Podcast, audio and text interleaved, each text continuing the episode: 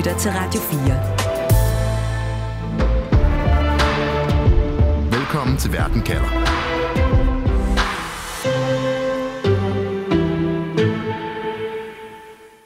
Når jeg tænker på USA, så virker det måske ikke ligefrem som et sted, der er i fare for at blive til et diktatur. Bare tænk på de millioner af frihedselskende amerikanere, som mener, at den føderale regering skal blande sig langt udenom deres liv. Så hvorfor er den amerikanske presse den seneste måned gået i selvsving over netop det spørgsmål? Altså, om USA kan være på vej mod diktatur. Det undersøger vi i dagens udgave af Verden kalder, hvor spørgsmålet lyder, vil Trump være diktator? Og det her, det er del 2 af 2. Så skynd dig ind og lytte til det første afsnit, hvis ikke du allerede har gjort det. Det handler om, hvorfor liberale kræfter i USA frygter, at Donald Trump, hvis han bliver genvalgt, vil forsøge at undertvinge sig det amerikanske magtapparat og mere eller mindre selv kunne styre landet sammen med sine lojale støtter.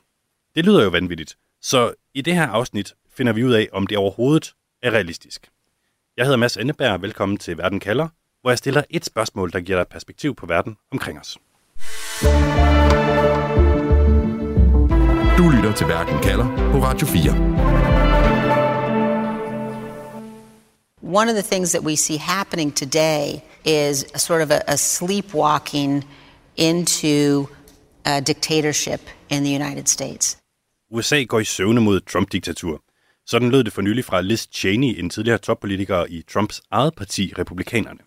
Og den samme frygt har været genstand for vild spekulation i den amerikanske presse i løbet af den seneste måned. Jakob Nyrup, velkommen til Verden kalder. Tak. Du er lektor på Universitetet i Oslo, hvor du forsker i netop diktatur. Og Jakob, når vi taler om diktatorer, så tror jeg, jeg tænker på sådan nogle rigtige tegneserieautokrater som Fidel Castro med en stor cigar i munden, eller Muammar Gaddafi øh, i sådan fuld uniform og måske et par solbriller på. Altså, kan en diktator også være andet end det? Ja, altså, den moderne diktator øh, er i de fleste tilfælde ikke de her tegneseriefigurer. Vi har måske nogle enkelte derude tilbage. Øh, Kim Jong-un, eksempel. Ligesom rimelig, rimelig tegneserieagtigt. Som ja. er meget tegneserieagtigt, og måske også en, en fyr som Vladimir Putin begynder også at virke mere og mere øh, ja, som en, en arketypisk diktator.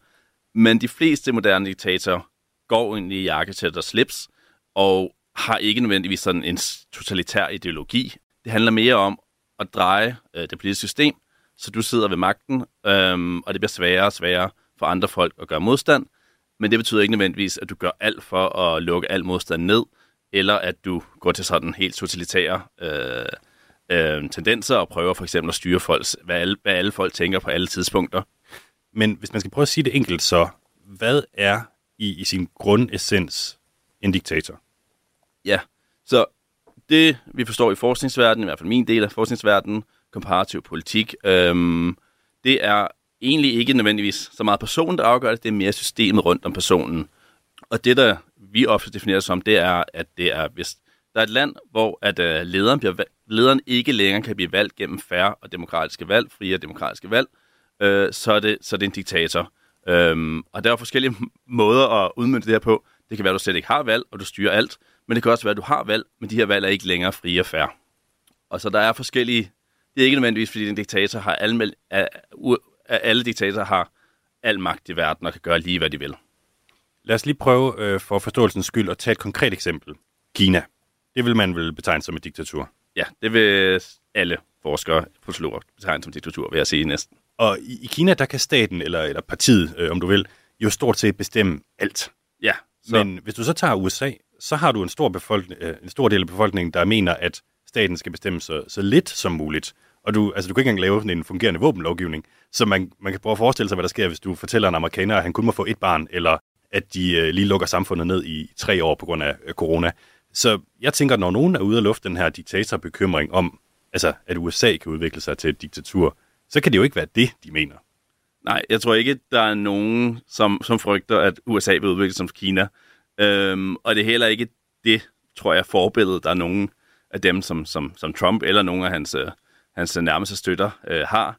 Jeg tror nærmere, det handler om at gøre øh, valgsystemet og gøre medierne, øh, gøre det svært for at være, være opposition, sådan så det bliver lidt lettere at være republikaner.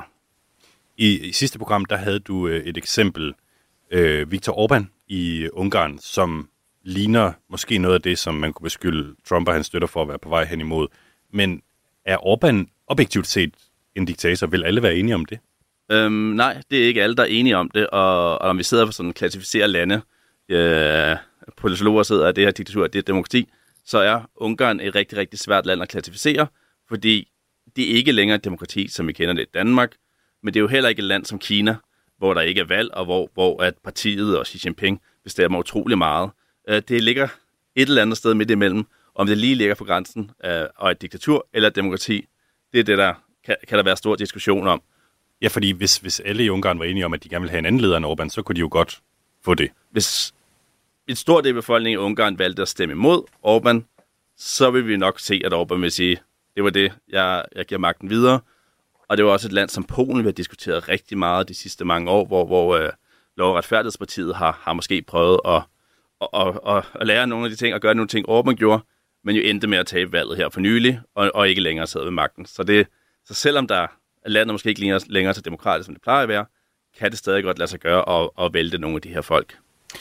Nu, nu tænker jeg bare, øh, USA's forfatning, den blev skrevet af nogle mænd, som var meget bevidste om, at præsidenten ikke skulle udvikle sig til en form for autokrat. Og det er jo ligesom lykkedes i mere end 200 år i USA. Og så skulle det pludselig være impulsive Donald Trump, som er ejendomsmatador og reality-stjerne, som kommer ind fra højre og kubber demokratiet. Ja, Det lyder nærmest lidt skørt. det tror jeg også. Jeg tror ikke, vi skal jo ikke forestille os en, et trumpistisk tusindårsrige, øh, eller en, en fyr som, altså, nogle af de værste diktatorer i historien. Frygten er mere, at Trump ligesom kommer ind, og så begynder at, at ændre nogle små ting, eller relativt måske store ting i nogle tilfælde, ved det amerikanske demokrati, øhm, og ligesom får ja, dels større magt, præsidenten får større magt, end, end, end, end præsidenten har haft tid til, og den præsident er jo så til, i hvert fald til at starte ud med Trump, men også begynder at gøre det øh, sværere for, for demokraterne og for uafhængige medier osv. at agere, øh, og giver republikanerne en større fordel på længere sigt. Godt, så man kan i hvert fald sige, øh, baseret på det her, at vi skal ryste tegneseriediktatoren ud af hovedet. Det er ikke sådan, at Trump kommer til at sidde de næste 30 år med en cigar i munden og sådan udstede dekreter til sin befolkning. Det tror jeg er, er, er usandsynligt. Han er jo også øh, oppe i årene. Det er mere, hvad kommer han til at, at kunne ændre, hvor meget magt kommer til at få, mens han er præsident, og hvad kommer der til at ske bagefter. Du lytter til Verden kalder på Radio 4. Nu skal vi høre fra en uh, Trump-vælger. Okay. Um, well, uh, my name is Robin Wilson. I I don't know title. Um, I am a I am a Mrs. I'm married. um, I'm a real estate agent. Robin Wilson hedder hende, som jeg taler med her. Hun er ejendomsmælder og bor i delstaten Florida, og hun er altså Trump-supporter. Jeg ringede til hende for at spørge, om hun tror, Trump har en ambition om at blive diktator. Do you think Trump wants to be a dictator? Uh, no, um, not at all. It's really just it's, again, it's just another attack from the left wing media. Robin Wilson er overhovedet ikke bekymret. Hun mener bare, at det er endnu et angreb fra de venstreorienterede medier i USA. Mads Dahlgaard Madsen, velkommen til programmet. Ja, mange tak skal du have. Du kommenterer amerikansk politik og har en fortid på den danske ambassade i USA. Og øh, i sidste afsnit af programmet her, der gennemgik vi, hvorfor man i liberale medier i USA kan læse de her advarsler om et nært forestående Trump-diktatur. Øh, jeg tror måske godt, vi lige kan tåle et hurtigt sammendrag. Hvorfor i alverden bliver der advaret eller overhovedet talt om et Trump-diktatur? Først og fremmest fordi det har vist sig, at en øh, anden Trump-periode ser meget sandsynlig ud kan, kan ske, fordi Donald Trump kun er steget i meningsmålinger gennem 2023, og han er konkurrencedygtig over for Biden, så det er et sandsynligt scenarie, at han faktisk vinder valget i 2024. Og så på det seneste er han kommet med nogle udtalelser, blandt andet over for Fox News-verden Sean Hannity, hvor han siger, at han vil være diktator den første dag, han bliver indsat i en anden periode. Øh, og herefter vil han være en normal præsident, men første dag vil han være en diktator. Og så har han kommet med nogle udtalelser, som har nogle meget historisk uheldige konklusioner, som for eksempel, at illegale indvandrere er skadedyr, og hans politiske modstandere også er, er, er skadedyr, der skal, der skal trynes. Så det er sådan nogle, det er virkelig uheldige udtalelse, som han er kommet med, som får folk til at aktualisere diskussionen om det her. Det er i virkeligheden af Trump-diktatur, vi kigger ind i. Og øh, jeg prøver altså at, at forstå, om øh, Robin Wilson her, som er, som er Trump-vælger, har nogen øh, bekymring for, for det, som du skitserer her, Mads. Og vi kan lige prøve at høre, hvad hun blandt andet sagde.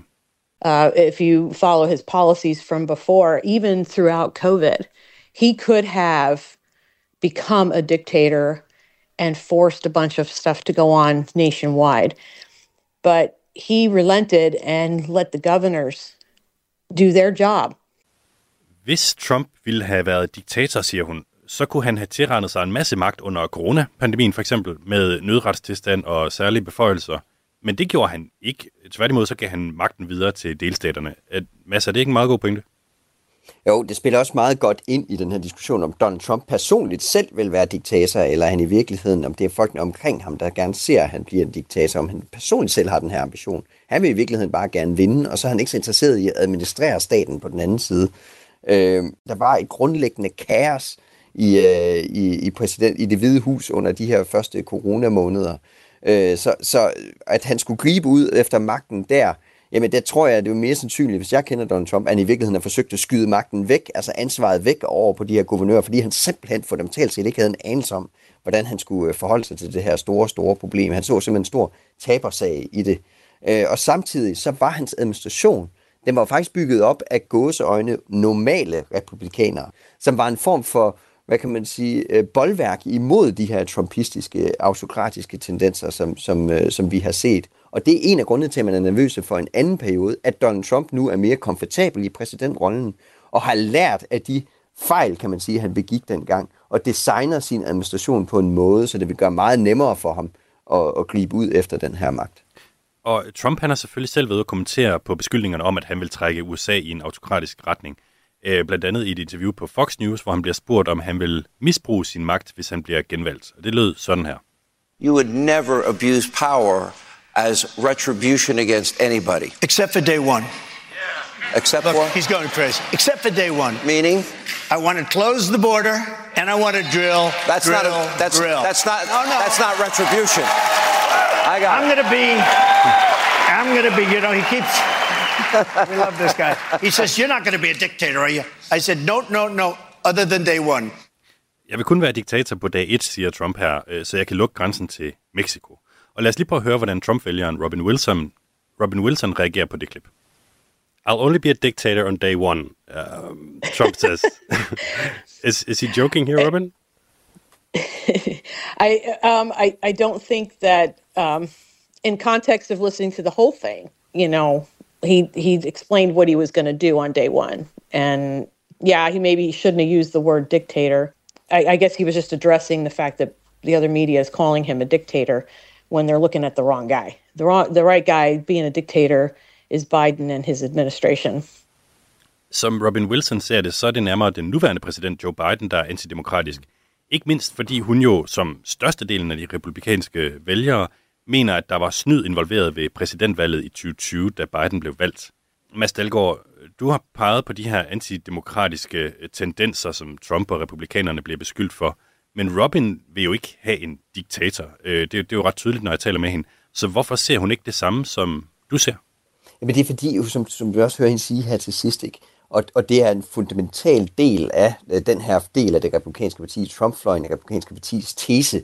Det er, at USA allerede befinder sig i et diktatur. Alle demokratiske regler er allerede blevet overtrådt af demokraterne, af den korrupte Joe Biden, af den dybe stat i Washington D.C. Alle de her øh, boldværk, alle de her demokratiske institutioner, jamen de er allerede blevet brudt ned. Så man siger, hvis man allerede kommer af en opfattelse af, at USA allerede er befinder sig i den tilstand, som vi er nervøse for, at Donald Trump er, øh, er ved at tage USA ind i, jamen så er øh, alle regler, eller så er alle redskaber ligesom på bordet, så kan man gå ekstra, øh, det skridt ekstra langt, og så er man villig til at diskutere nogle ting, som der under normale demokratiske forhold vil være fuldstændig umulige at diskutere. Øh, altså sådan noget som, at retsprincipperne stadig eksisterer, at der er noget, der hedder en retsstat, at øh, valg er objektive og sådan nogle ting. Du lytter til Radio 4. Det tyder på, at polariseringen bliver større og større i USA, og øh, nu spiller jeg lige et sidste klip med Robin Wilson, som understreger det meget godt. Fordi da Robin stod og skulle vælge, hvilken republikansk kandidat hun helst ville have som præsident, så stod valget mellem Trump og så en anden republikansk kandidat, der hedder Ron DeSantis. Yeah, I wasn't sure what I was going to do, but now I'm now I'm for Trump. So What, uh, what, what made you sort of make up your mind on that? Uh, basically, because um, he's the only one that's being attacked, and uh, they're trying to keep him off the ballot. So anybody anybody who's being attacked that severely by the political elites is somebody that we need for our country. Trump er ham, der hele tiden bliver angrebet. Det er ham, som den politiske elite vil forhindre i overhovedet at stille op. Så derfor må han være den rette mand, lyder det her fra Robin Wilson. Mads Dalgaard Madsen, altså tidligere indrigspolitisk rådgiver ved den danske ambassade i Washington D.C. Hvad fortæller det øh, dig, det du hører her? Ja, det, det fortæller så godt, hvordan den politiske samtale i USA på mange måder er kørt af sporet. Hvordan amerikansk politik efterhånden er blevet en form for stammekrig, hvor øh, enten så holder du med det ene hold, og så holder du med det andet, eller også så holder du med det andet hold. Så det vil sige, hvis demokraterne i, kysten, de ligesom skyder på Donald Trump, jamen, så må det være et bevis på, at Donald Trump er den helt rigtige figur. Så det er rigtig, rigtig svært at advare om de tendenser, der er i, øh, i trumpismen og Donald Trump, fordi at det i virkeligheden bare hæver sandsynligheden for, at Donald Trump han bliver, øh, han bliver valgt. Altså det cementerer hans støtte. Så, øh, så, så det er et godt eksempel på, hvordan den politiske samtale i USA, den er, den er øh, virkelig i problemer i de her år. Jakob Nyrup, øh, du forsker i autokratiske regimer, og da vi talte sammen inden programmet, der sagde du noget, som, som jeg har tænkt ret meget over, nemlig at den ekstreme polarisering faktisk i sig selv kan være med til at ødelægge demokratiet i USA. Hvad mener du med det? Ja, altså det Trump og andre populister og autoritære ledere ofte er gode til, det er at splitte befolkningen. Enten er du for os, eller så er du imod os. Og så gør du afstanden mellem de to grupper så stor ved at de ved med at gentage det, og ved at hele tiden prøve at udstille modstanderen og sige, at modstanderen er også ond. Og det betyder, at det bliver sværere og sværere for dem, der nu, nu støtter dig, i det her tilfælde Trump, at stemme på modstanderen, fordi at du føler, at der er så lang afstand over til modstanderen, og så gør det jo så samtidig, at du kan gøre ting, som vi før troede var ekstreme, uden at dine vælgere holder dig ansvarlig, fordi de tænker, vi vil alligevel hellere støtte dig, end at gå over til mod den anden fløj. Så, så et valg bliver nærmest sådan en, en, en aparte proces, hvor folk bare går ned og stemmer det, som de øh, tilhører. Ja, altså folk kan ikke forestille sig at stemme på, på modstanderen længere, så derfor går de ned og stemmer på, på Trump eller nogle af hans støtter, uanset hvad, der egentlig, hvad de egentlig gør, og også selvom de måske ikke, ikke synes, det, det er lige deres ideelle kandidat, øh, så kan de alligevel ikke se sig stemme på demokraterne og, og, og Joe Biden, øh, fordi at de har også fået, fortalt, fået det her kæmpe store fjendebillede af demokraterne. Og det her med, at afstanden øh, bliver større og større, og øh, hvad kan man sige, man, man går ud og, og angriber sine politiske modstandere, det, det er jo heller ikke noget, som kun er forbeholdt republikanerne. Det, er, det virker som om begge stammer i USA kigger på den samme opskrift. Øh, jeg har noteret mig på det seneste, at Joe Bidens talspersoner har flere gange været ude og sammenligne Trump med ingen ringere end Adolf Hitler. Og, øh, så man kan sige, Jacob Nyrup, når, når Biden er ude og lave Hitler-sammenligninger, og øh, Trump i øvrigt er for retten, og der kommer de her beskyldninger om, at Trump vil trække USA i en udemokratisk retning, så kan det i sig selv være med til at slide på det amerikanske demokrati. Ja, det cementerer jo de her to fløje, øh, og nu er der, ikke, og der ikke længere er plads til kompromiser eller plads til samtaler mellem de to fløje, så bliver det enormt svært at gennemføre politik. Mads Delgaard, nu taler vi om den amerikanske polarisering. Altså, er der noget, som du kan få øje på i det amerikanske demokrati, der allerede er blevet svækket af den politiske polarisering? Ja, øh, det, det, vil jeg sige, øh, det vil jeg sige, der er, og, og i, i særdeleshed i USA, jo, som, som vi lige øh, snakker om her, er særligt eksponeret over for polarisering. Altså bryder ekstra hurtigt sammen, når der er meget polarisering i samfundet, fordi hele systemet er designet op omkring to partier, så stammekrigen er nærmest designet indbagt ind i systemet. Øh, Øh, at hvis der ikke længere er noget kompromisvillighed, øh, jamen så bryder hele systemet sammen, og det har vi set virkelig hurtigt i USA. Så det er lovgivningsarbejdet, der virkelig øh, er gået i stå over de seneste par år, som er blevet svækket, svækket rigtig meget, så systemets evne til at levere politiske resultater er simpelthen svækket. Men vi har også øh, den fjerde statsmagt, mediernes rolle i USA er, er for nedadgående. Så har vi et, øh, retsstaten i USA er virkelig i problemer i særdeleshed efter 2023 og Donald Trumps politisering af, af retsstaten. Så det er sådan nogle fundamentale ting, øh, som, som er under pres i de her år i, i USA, og som gerne skal være der for at have et velfungerende øh, øh, demokrati. Ja, fordi det jeg tænker, det er, altså præsidentvalget i, øh, i år, altså til november, det kommer jo til at finde sted i den her ekstreme polarisering. Så er der ligesom en, en fare for, at man øh, kommer øh, hen til valgdagen, og så får et resultat, der er øh, tvetydigt, hvor, hvor det er nogle af de her institutioner, som, som vi har talt om, der skal afgøre det. Og ja, og det er alt øh, øh tegn i sol, måne og stjerner kommer til at pege på, at det her det bliver et ekstremt tæt valg. nationalt kommer demokraterne helt sikkert til at vinde. Øh, og det gør de bare, fordi der er flere mennesker i de store demokratiske stater, end der, gør, end der er i de republikanske stater, men det er fuldstændig ligegyldigt i præsidentvalgssammenhæng. Der er det de her svingstater, Pennsylvania, Michigan, Nevada, Wisconsin, vi skal kigge på. Og der er det altså, det er ikke 100.000 stemmer, der kommer til at afgøre det. Det er 10.000 vis af stemmer, der kan komme til at afgøre det. Vi har endda set det tilbage i starten af det her årtusind, at det var 100 stemmer, der kommer til at afgøre det. Og når det er så snævre markner, så kommer domstolene meget ofte ind over på den ene eller den anden måde. Og hvis de er så blevet politiseret, hvis der er blevet sat spørgsmålstegn ved deres objektivitet igennem valgkampen, eller som der allerede er nu, jamen så kommer det hele bare ned i et stort samsurium om, i, af, af utvetydigheder og stammekrige. Og det er der, hvor vi ser den demokratiske samtale, det demokratiske system øh, kollapse på mange måder. Så det er frygten. Det er min helt store frygt øh, i, i valget øh, 2024. Du lytter til Verden kalder på Radio 4. Det står efterhånden klart, at Donald Trump i år kan blive genvalgt som USA's præsident. Og den seneste måned har der lyttet øh, forskellige advarsler i det liberale USA, hvor folk frygter, at landet er på vej mod en slags Trump-diktatur. Øh, det skulle indebære, at præsidenten vil øh, køre øh, medierne over og sine politiske modstandere i grøften, og øh, ligesom forsøge at styre landet uden nogen sådan særlig opposition. Derfor så er spørgsmålet her i Verden kalder, vil Trump være diktator? Og Jakob Nyrup, i sidste program, der sagde du, at det er der noget, der tyder på, at Trump måske gerne vil, men nu vil jeg så gerne spørge dig, er det på nogen måde realistisk? Jeg tror ikke, det er realistisk, at vi kommer til at se uh, Trump være præsident i, i, i ud over den her valgperiode. Jeg tror, det er realistisk, han kan gøre uh, ting med det amerikanske demokrati, så det bliver mindre demokratisk, fungerer mindre godt. Hvad for nogle ting? Um, så, så for eksempel at indsætte loyalister på alle i, i et stort del af det amerikanske byråkrati, prøve at sørge for, at øhm, retssystemet øh, virker af hans favør. Han kan bruge det til øh, for eksempel at, at gå efter modstandere. Mads Delgaard Madsen, du øh, sagde i sidste program, at det er svært at vide, hvad, hvad Trump vil. Og det, der måske er vigtigt, det er at holde øje med de mennesker, der omgiver ham. Så mener du, det er realistisk, at USA skulle være øh, på vej i retning mod et diktatur? Jeg vil sige, at det er øh, til, hvad kan man sige, der vil, ligesom Jakob, som vil jeg sige, der er ting, der vil kunne blive ændret i det amerikanske system, som vi vil analysere som værende på vej imod, som er diktatoriske elementer, altså hvor man prøver at undergrave demokratiske institutioner på den ene eller anden måde. Øh, så, så på den måde er, vil der være folk omkring Trump, der kan bruge Trump til at få indført nogle reformer i det amerikanske system, der vil være antidemokratiske på mange måder. Men jeg vil også sige, at det er meget usandsynligt at have sådan et Trump en Trump-administration, der vil gå ud over den her administration. Der tror jeg alligevel, at de politiske institutioner er for stærke.